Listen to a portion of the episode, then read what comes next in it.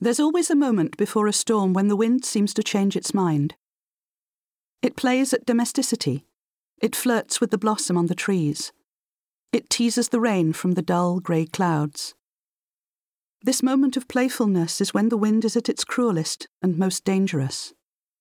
Not later, when the trees fall and the blossom is just blotting paper choking the drains and rivulets. Not when houses fall like cards and walls that you thought were firm and secure are torn away like paper. No, the cruelest moment is always the one in which you think you might be safe. That maybe the wind has moved on at last. That maybe you can start building again, something that can't be blown away. That's the moment at which the wind is at its most insidious. That's the moment where grief begins. The moment of expected joy. The demon of hope in Pandora's box.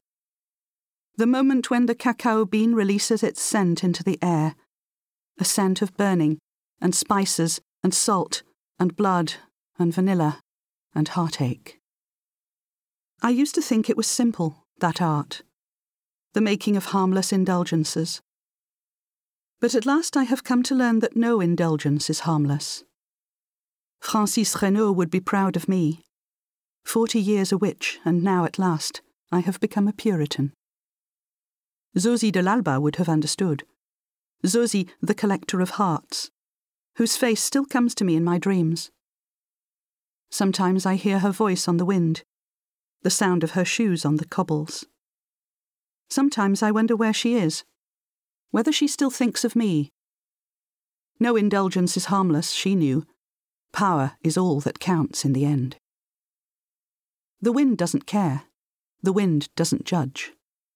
The wind will take whatever it can, whatever it needs, instinctively. I was like that once, you know.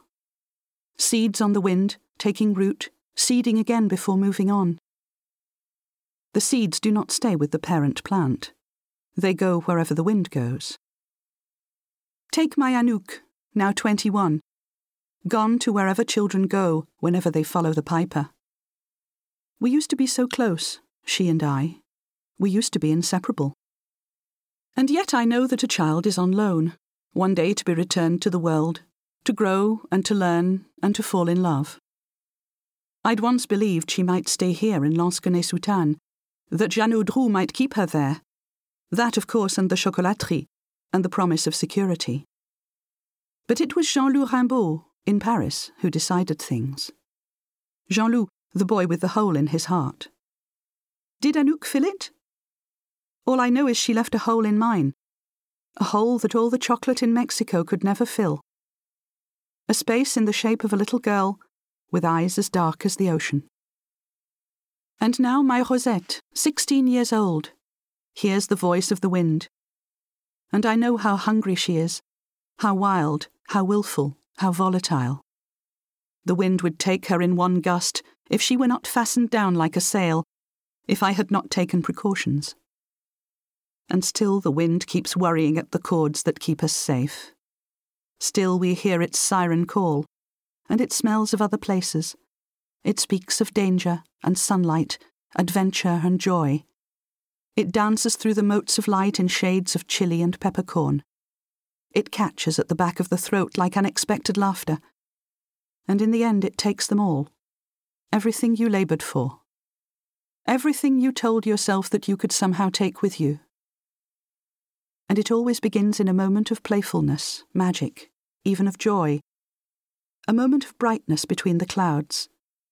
A taste of sweetness, a ringing of bells. Sometimes, even a fall of snow.